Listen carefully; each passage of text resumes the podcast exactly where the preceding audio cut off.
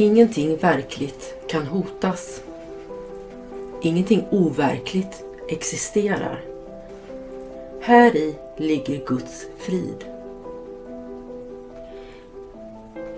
Mitt namn är Magdalena Wiklund och den här podden handlar om hur jag fann frid.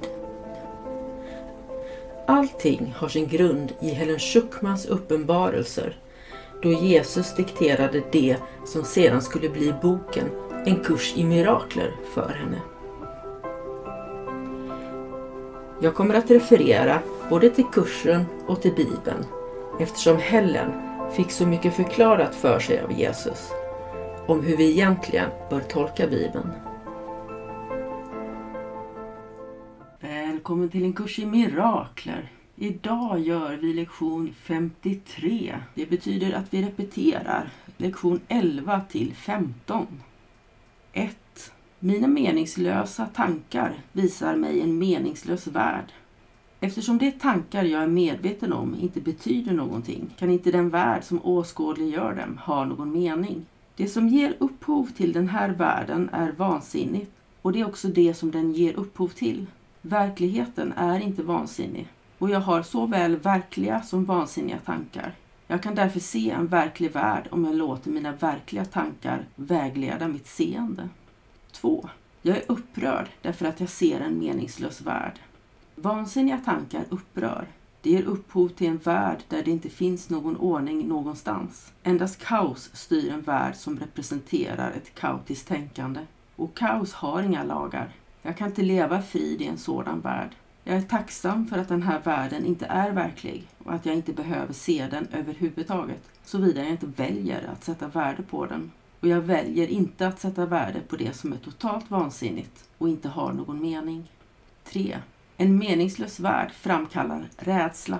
Det totalt vansinniga framkallar rädsla eftersom det inte alls går att lita på och inte erbjuder någon grund för tillit. Ingenting i galenskapen går att lita på. Den erbjuder ingen trygghet och inget hopp. Men en sådan värld är inte verklig. Jag har givit den illusionen av verklighet och har lidit på grund av att jag har trott på den. Nu väljer jag att ge upp denna övertygelse och sätta min tillit till verkligheten. Genom att välja detta kommer jag att undgå alla verkningar av rädslans värld, eftersom jag erkänner att den inte existerar. fyra. Gud skapade inte en meningslös värld. Hur kan en meningslös värld existera om Gud inte skapade den? Han är all meningskälla och allt som är verkligt finns i hans sinne. Det finns också i mitt sinne eftersom han skapade det tillsammans med mig. Varför skulle jag fortsätta att lida av verkningarna av mina egna vansinniga tankar när skapelsens fullkomlighet är mitt hem? Låt mig minnas makten i mitt beslut och förstå var jag verkligen bor. fem. Mina tankar är bilder jag har gjort. Vad jag än ser återspeglar det mina tankar. Det är mina tankar som talar om för mig vad jag är och vad jag är. Att jag ser en värld i vilken det finns lidande och förlust och död visar mig att jag bara ser återspeglingen av mina egna vansinniga tankar och inte tillåter mina verkliga tankar att kasta sitt välgörande ljus över det jag ser. Men Guds väg är säker. De bilder jag har gjort kan inte segra över honom eftersom det inte är min vilja att det ska göra det. Min vilja är hans och jag kommer inte att sätta några andra gudar jämte honom. Tack. Du har hört läsning ur den kompletta utgåvan av en kurs i mirakler. Femte upplagan, tryckt i Mikkele, Finland år tjugosjutton. Jag har läst med tillstånd av Regnbågsförlaget. Bibliska citat har hämtats från Svenska Folkbibeln från tjugofemton. Jag har hämtat den i Gideon Bible App. Appen är utgiven tjugohundratjugotvå av The Gideon International och jag har läst med tillstånd av Gideon Sverige. Spaceship, spaceship, take me away. I pretend I'm in the Milky Way.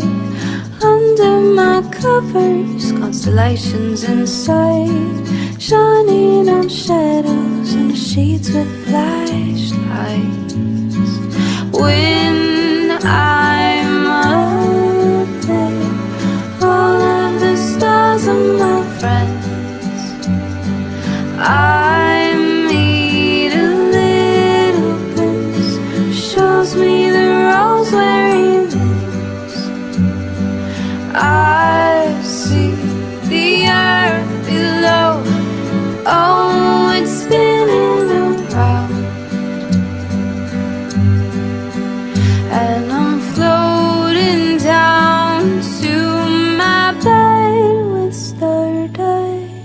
it all around.